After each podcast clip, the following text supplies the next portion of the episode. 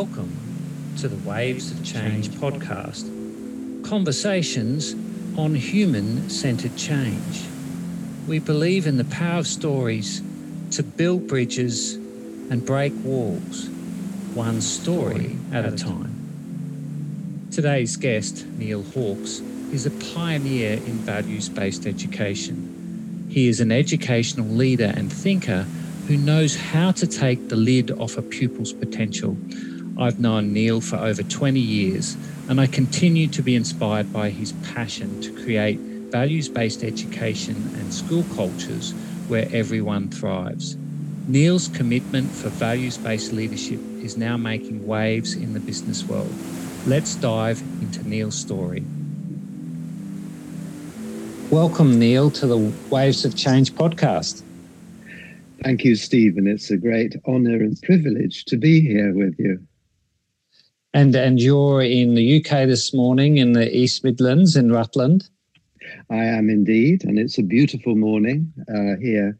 And so it's, uh, yeah, I'm looking at a wonderful scene outside my study window of uh, a beautiful reservoir and the fields around and the trees. Um, it's an, a, a lovely nature reserve, and uh, my area is particularly well known because it was the first place in England where ospreys were reintroduced.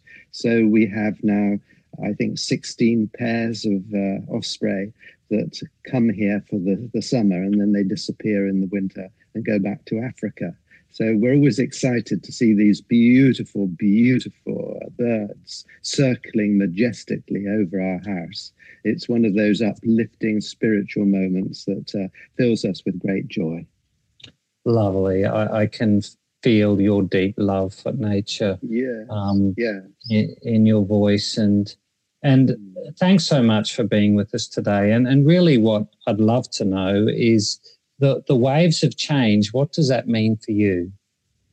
Waves of change. Um, I've always been very conscious of change and how life continually changes as we flow through it. Um, many years ago, I uh, was teaching about leadership, and I was really thinking about leadership. And I came across Uh, the wave theory, which is really well known, but it, it really affected me at the time and has guided some of my thinking over the years. And uh, the particular point that I always used to stress was that we get on a wave, um, which can be a wave of life. We perhaps get, get a relationship, or at work we join a new job, company, and uh, the wave often is in ascendance. You know, things are getting good, everything's good, relationships are fantastic, and uh, the company is doing well, and uh, everything seems marvelous. But in wave theory, uh, that doesn't last uh, unless you are, are aware to really regenerate constantly uh, your opportunities. People often say, oh, you have lots of luck, but sometimes you've got to make luck happen, and it's wave theory that can help you. There, there's the particular point, as listeners might know, and uh, it's just before the crest of a wave. It's often referred to as the perturbation point, and that's the point where we need to really be aware of, is this the wave that's, you know, going places? What are we going to do? You, you sense that you're at the crest of the wave, but that's the point where you either need to get off and start a new wave and get on a new wave, or you stay with that wave and uh, really put extra efforts to regenerate uh, that.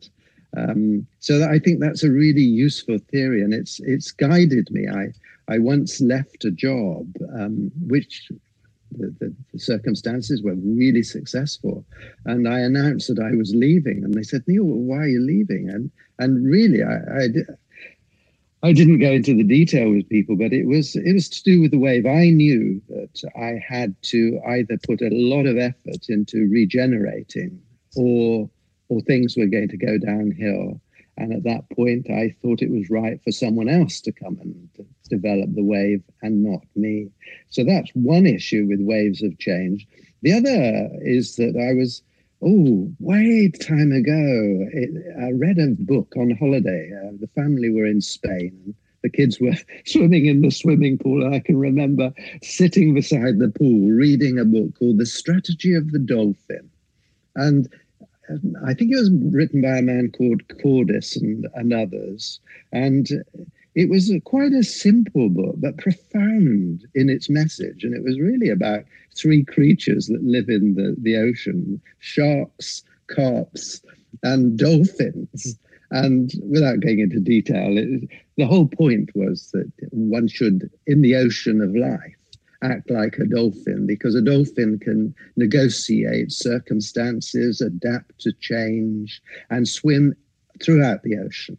Whereas sharks come along and eat you up and only get what they need. And we've seen plenty of sharks in, in the commercial world and everywhere. And the, the carps are those, unfortunately, that allow the sharks to come along and eat them because they sit back. And we, we can see aspects of that in the world today, where people are uh, conned by certain politicians uh, to buy into various theories. And those are the co-ops of life. And I'm always working to really turn them into dolphins. So Waves of Change, hugely important. And I think the awareness of change is the guiding principle, and where one is in those changes. Fabulous. And I, I, I I love your in-depth um, thoughts about the waves of change, of which, being a surfer myself, I can really relate to. And and after years of surfing, um, you you are able to understand which wave you can go for and which wave you can't. And it's yeah. it's a split moment thing, but because you're so used to so many of the parameters, the pitch, the force, the volume, uh, the direction of the swell, it's very much an unconscious uh, competence, so to speak, yeah. that you've done after repetition. And do you think that that, that plays a part, that you, you really know your context, you really know your environment because you've been there for a while? Is that what you're talking about, is knowing about which wave to get on, when to get off the wave? Yes, partly. Uh, I also think it's to do with yourself, you know. Um, I expect you, like me, have been had to sit lots of sort of tests and things to see what sort of personality you are. Myers-Briggs and all those tests I've had to do in various jobs that I've done. And uh, Um, what is obvious in me, I, I once took a test and they said, this is impossible. You you can't have a score like this. And I said, what do you mean? They said, well, uh, we haven't come across anybody that with your intuition capacity. And I said, well, that's really strange, but true. Um, I've never put myself out as a great intellectual or thinker or anything like that. But I've had this incredible intuition. And in way, riding waves, I think intuition has been uh, an incredible help to me. Um, I've noticed in my own life, Stephen, uh, that whenever I've ignored my intuition and gone into logic and said, oh, no, no, it's, it's yeah, take no notice, Neil, uh, then I've made some, uh, some errors uh, of judgment.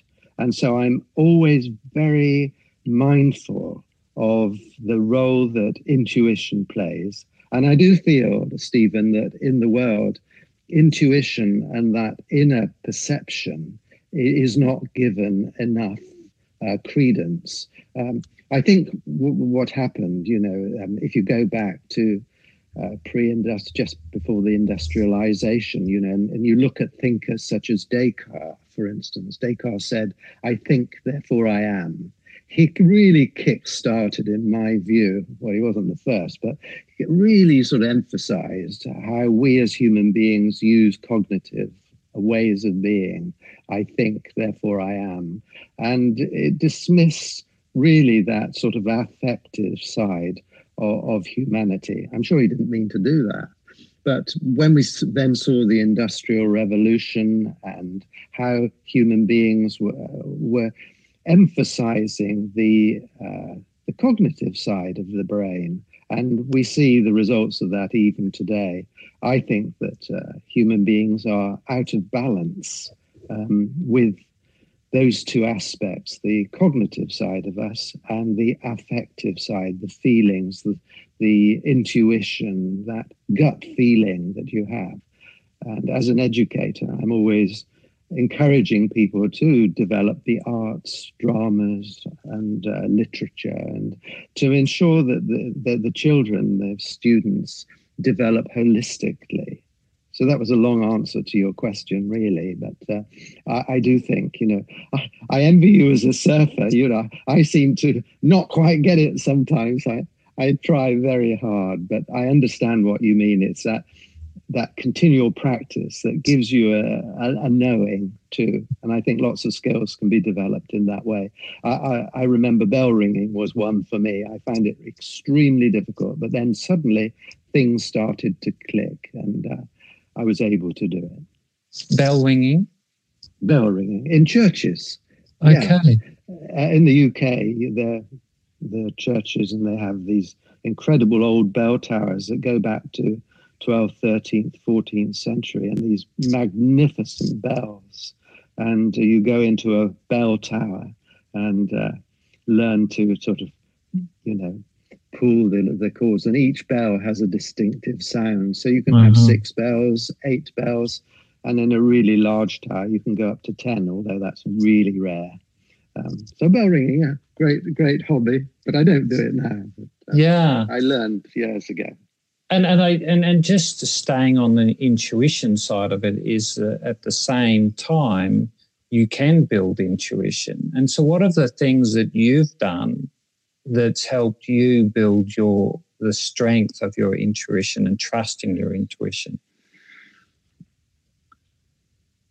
That's a very, very interesting question. Um, I think it goes back really. Uh, Before I sort of had any clue about uh, intuition, um, I um, when I look back on my childhood, um, I obviously wasn't a high flyer at school.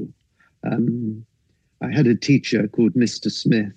Uh, I remember when I was about seven, and uh, he was the new teacher of the class, and uh, his first thing he asked us to do, he said, well, I want you to all to write a story about your summer holiday. And uh, so I thought, well, I can do that. So I started writing in this this exercise book. And it was an exercise book with lines at the bottom and a plain bit of page at the top. Some of you may remember those books.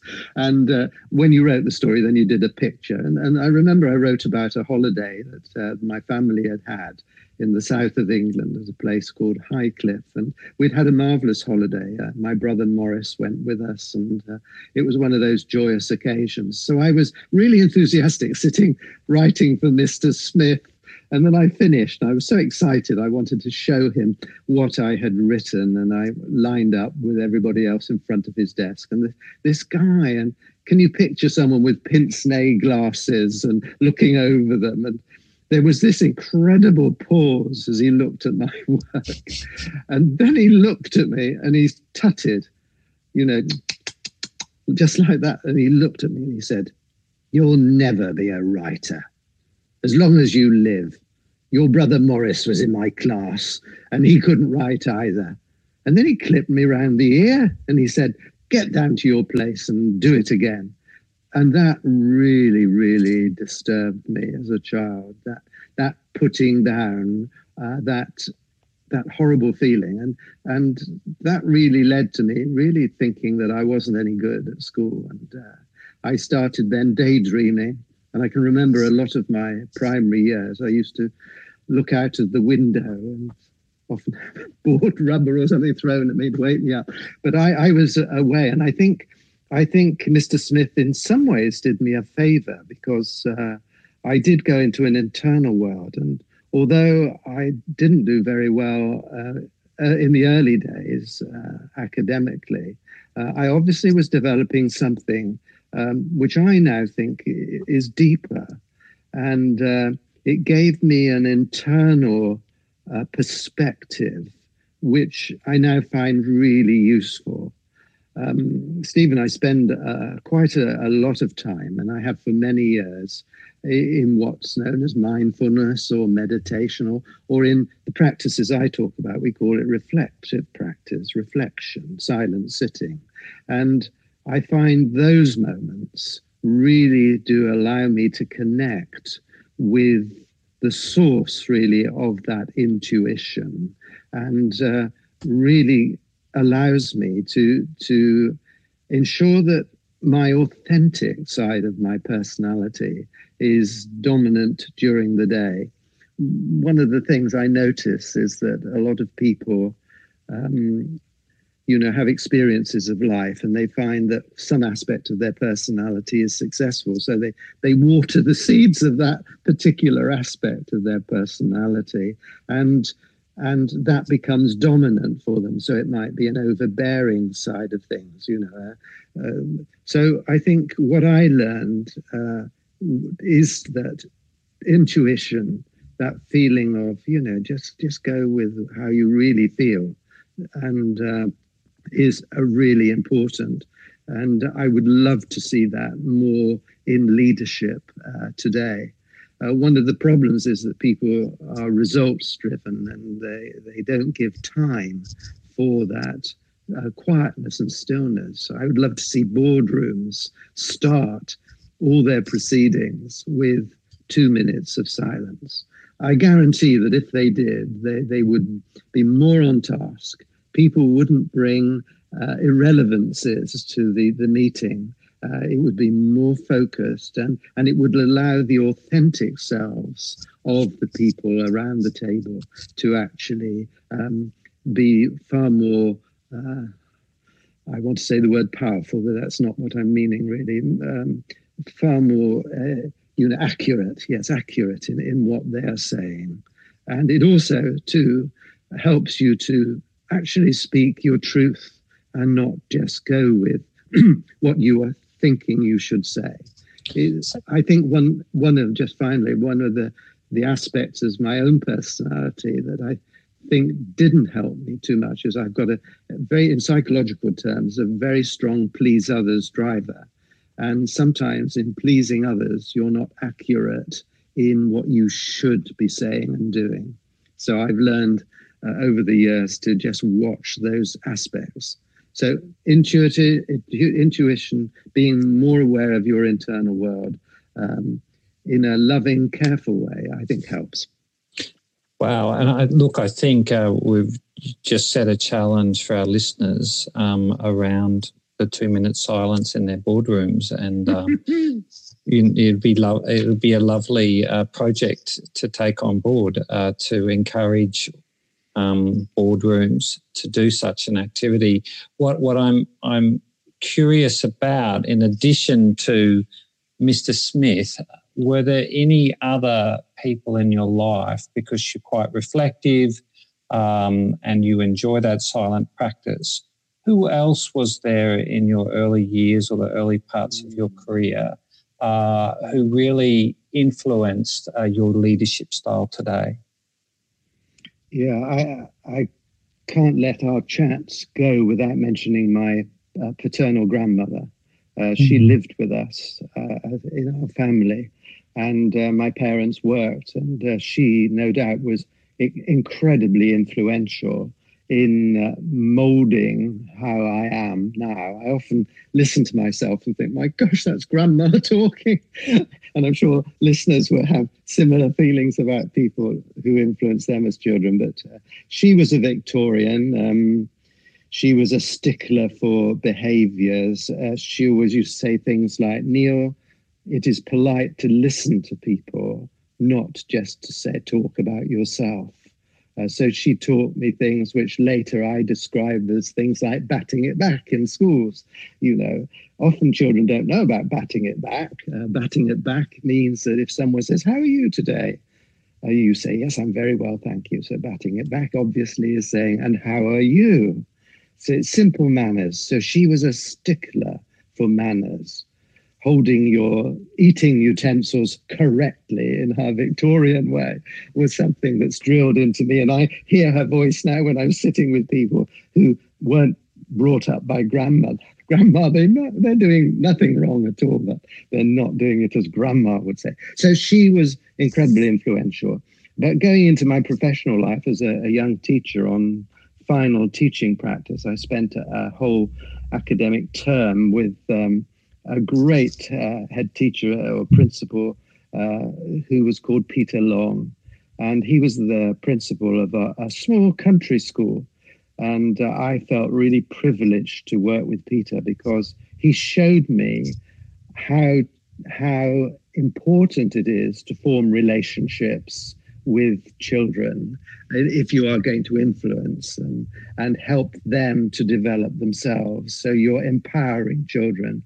So Peter just demonstrated throughout the day this incredible facility to form relationships. I never heard him raise his voice. He was a deep listener. He just listened with his eyes and gave great attention. And you could see how this he was able to make this connection. You know, good communicators, good leaders are able to connect with other people. Uh, you know, Steve, when when people are t- when you're talking with some people, you know they're not listening to you. They're thinking about what they're going to say next, and and that is quite disturbing at one sense. And and so a skill I've learned is to to really listen to people and what they're saying and reflect on it. So those are two people who really influenced me, Grandma and uh, Peter Long. Yes, and, and you've also taught me about listening because I remember um, being in one of your workshops back in the early nineties um, uh, when I heard about active listening for the first time, and it was a very um, profound experience. And yeah. so I Yeah, so I'm I'm interested. You, you've you're passionate about values. You're a, you have your own organisation, values-based education, um, and you're a leading light in the world of values, um, values-based leadership in school leadership, and values-based education. Where did that interest in values come from? That is a question I often ask myself. I, um, sounds rather glib, but I don't think I chose values. I think values chose me. Mm. Um, I think, you know, in those early days with Grandma, um, she she stirred something up in me um, that was quite profound. Um, I then, uh, you know, was always interested in why human beings behave in the way that they, they, they do. What is it that drives their their behavior? Um, I in the uh, when I was studying at school, I was interested in in religious education and those sort of that side of uh, spirituality. And uh, I remember at uh, when I was training to be a teacher, I also uh, was interested in that area and uh, qualified uh, in that area as well as several others. And at the same time as when I was studying to be a teacher, I uh, was influenced by a number of, of wonderful people. I, I remember a philosopher called Peter MacPhail. Peter MacPhail really uh, deepened my capacity to think. Uh, because he was challenging, but he, he too had this wonderful capacity to to make relationships. I'll never forget Peter. He was an incredible character. He was um, in a wheelchair because he had been struck down by polio, and um, but that didn't hold him back. He was the most incredible influence. And so, you know, all, lots of small experiences sort of got to me. I um, As a as a young person too, I was uh, involved. I loved drama. And, uh, the one thing I was good at at school was uh, drama and being in school plays and things like that. Um, and uh, I joined amateur dramatic societies and things, and and that gave me uh, time to sort of reflect on the human condition. It's interesting when you are uh, having to play someone in Shakespeare or whatever. You it really makes you think about the human condition.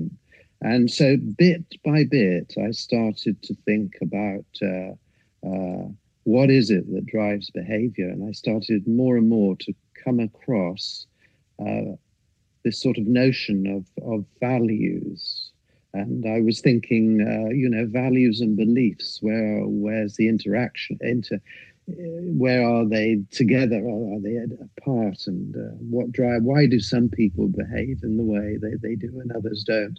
And I came to the conclusion that it's uh, the values that we have in life that actually guide our thinking and behavior. And those values form mindsets, and those mindsets lead to our choices, and our choices then lead to our character, and the character then leads to our destiny in life.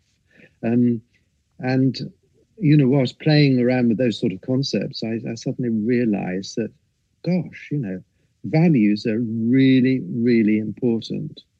Um, whilst I was in, in uh, one part of my career, I was uh, near the Global Retreat Center, which is was run by the Brahma Kumaris in Oxford. And uh, someone said, Neil, you know, they talk about values. You might find it interesting to go to their Thursday night talks. So I started going to those talks, and uh, there's no doubt that uh, that deepened my thinking and opened my thinking. Um, I never became a Brahma Kumaris, but uh, I've always thought them to be uh, a wonderful repository of, of, of wisdom. Um, and so, you know, that those sort of experiences and, and lots of others. I, I, I'm fortunate to have met lots of people, and uh, I, I worked uh, as a student at, at Oxford, and um, my professor there, Professor Richard Pring, uh, was profoundly uh, influential in guiding the way I think about values, and really uh, he helped me realize, you know, that underneath everything are the values. And therefore, you know, my passion for values uh, just doesn't stop. It just grows and grows and grows. And, uh, you know, thank you for saying what you did about me. You know, I'm very interested at the moment. I've, I'm very honored to have been invited to to be a, a small part of a working group that's working towards the G twenty summit in November. And um, I am writing um, a, a small contribution about ethical leadership and uh, ethical intelligence, and how this world, Stephen, of ours, if there's one gift I'd like to give to the world, it's ethical intelligence, that ability to morally self-regulate your own behavior. Notice I say self-regulate.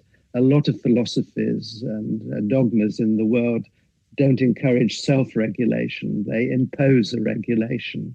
Uh, but I'm encouraging ethical um, intelligence, which gives people access to developing this profound wisdom of ethical intelligence. And the route to that is uh, an understanding and a practical application uh, of values.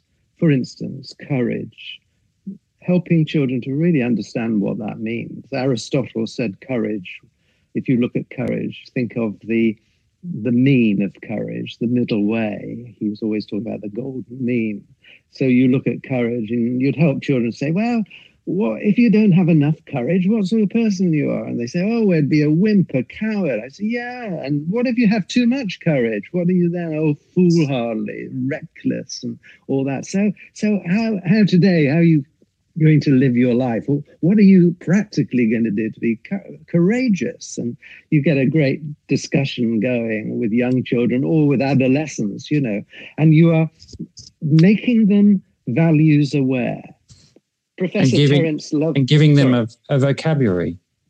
Giving them the ethical vocabulary, that's mm. right, which I think could create a narrative for humanity. We desperately need a new narrative. Can you imagine, Stephen, the world leaders, uh, Messrs Trump, Johnson, and all of them, if they were actually held to account for ethical intelligence and were required to speak from um, that sort of ethical vocabulary.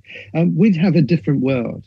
The big issues of the world, climate change, food, water, um, all those, um, you know, all the waste and all those deep problems and issues, which uh, the COVID situation now that we're talking in two thousand twenty, when we're all worried about the pandemic. But in, in one sense, that emphasis on COVID is masking some of the other issues, the deeper issues, the values issues that have led to COVID. I believe mm. that all the issues that we're facing actually are values driven. So would we have had COVID if we were treating the natural environment, the wild animals, uh, if they were being treated uh, in a in a proper way? Uh, so mm. all the issues come back to values. And that's why I think in the boardroom, um, in the company, in the business, in the school, values should be high priority. But what disturbs me, Stephen, is that often Uh, people I speak to in industry yes, say, yes, Neil, we have our values. We have them on the wall, you know, in the entrance hall. You can see our values, you know, don't worry us with values. You know, we've had, we bought in someone for five hundred million dollars to talk about values. So we've done that. Um, so, but when you walk around their institution, you, you don't see the values being lived. And that's mm-hmm. a crucial issue. It's not talking about values. It's living the values. I helped found something called Living Values a number of years ago. And we felt that that was the right title because it's it's not about talking, it's about being. And Stephen, the last thing I say before you talk again is that values is not easy.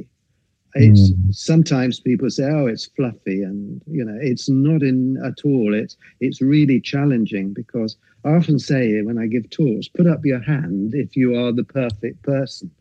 And I had one guy put up his hand and I said, why are, you, why are you putting up your hand? Why do you think you're perfect? And he said, oh, my mum says I am. uh, but the truth, Stephen, is that we're not. You know, I'm not perfect. If my wife was in the room with me now, she'd give you lots of instances. So mm. having values doesn't mean that you're at the end of a journey. It is that you are on the journey. You're on the wave of change. But you are reflecting on it. And bit by bit, day by day, you are on a journey of self-improvement for yourself and for the good of humanity. That's lovely. And, and I think it's a lovely connect uh, around values and its connection with the wave of change. And, and I think that there's a there's a lot to unpack in, in what you just said. And, and uh, one of the things that I liked was j- just... going back a bit was how the role of the arts helped you in getting some perspective around the importance of values and mm. and and how important do you think it is to include that playful uh, part of conversations and discussions and working on values for both organisations and within the classroom? Well, I, th- I think it's so so important. Um, going back to, to what I was saying about, you know, being on the cognitive side of, of thinking, um, if if everyone can think of a circle, um, and in the circle are sk- skills and knowledge, that's a really big circle. And by the side of that big circle is a little circle. And the little circle has in uh, dispositions, values, wisdom, the affective domain. And it's a little circle. And I say that in businesses, the school curriculum, life in general, we see those two circles. And and now if you think of those circles, if, if you're a person, and instead of a, the two circles, you've got two legs, and you've got a little leg, and you've got a long leg. And if you start walking, what happens? You actually walk round in a circle. And that's what humanity is doing. It's walking round in a circle and getting nowhere. Now, imagine a world, instead of the two circles as I described, but two equally sized circles and they're overlapping. And so you have the skills and knowledge, and you have the dispositions and wisdom and values. And an organization is run, you know, your business is run in that way. What happens to the people then? Instead of going round in circles, they've got legs of equal length. So they go in a straight line, and they are developing, they're taking the organization forward. They are reflective, they're, they're action people as well. And your organization will then be founded on good principles. The relationships will work better, et cetera. These are the thoughts that I'm taking to G twenty, because I think that's why the world is out of balance. It hasn't got a moral perspective. And I'm using the word moral. It's an unpopular word to use. One could use ethic, ethical instead. But I do think we do need to think about how humanity can act in a more moral way. And by moral, doing the right thing for our planet and for our children's futures. And I think that's the challenge. So I do invite uh, you know, anyone who is listening today to really think about the size of those two circles in their own life and in their workplace. Because I think if you do concentrate in that sort of way, you could change your organization for the better. Thanks, Neil. And I think that uh, from today's podcast, people will have a lot to think about and be inspired to think of ways in which they can incorporate values uh, into their life, but also how to have conversations uh, within their organisations, within their teams. And, and just on closing, what's one uh, tip that you could give our listeners on what's one small step that they can do to increase the values awareness within their team or within their organisation? The one tip... Um Yeah, the one tip I would say um, is, I have to watch this one in myself. Change being critical. If you are critical, um, then criticism sets up all sorts of emotions in other people. Uh, change that to being curious. Being curious but as an organization. So yeah, I'm really curious about why we're doing it in this way. Uh, using your language, being more aware of how language actually sets up uh, responses in people. Um, there is language that is developmental and inspiring and creative, and other uses of language which can actually inhibit development. And and tone of voice, how you how you speak to people. Um, Just little, little, tiny things like that. Thinking of the language, being curious about things, thinking about your tone.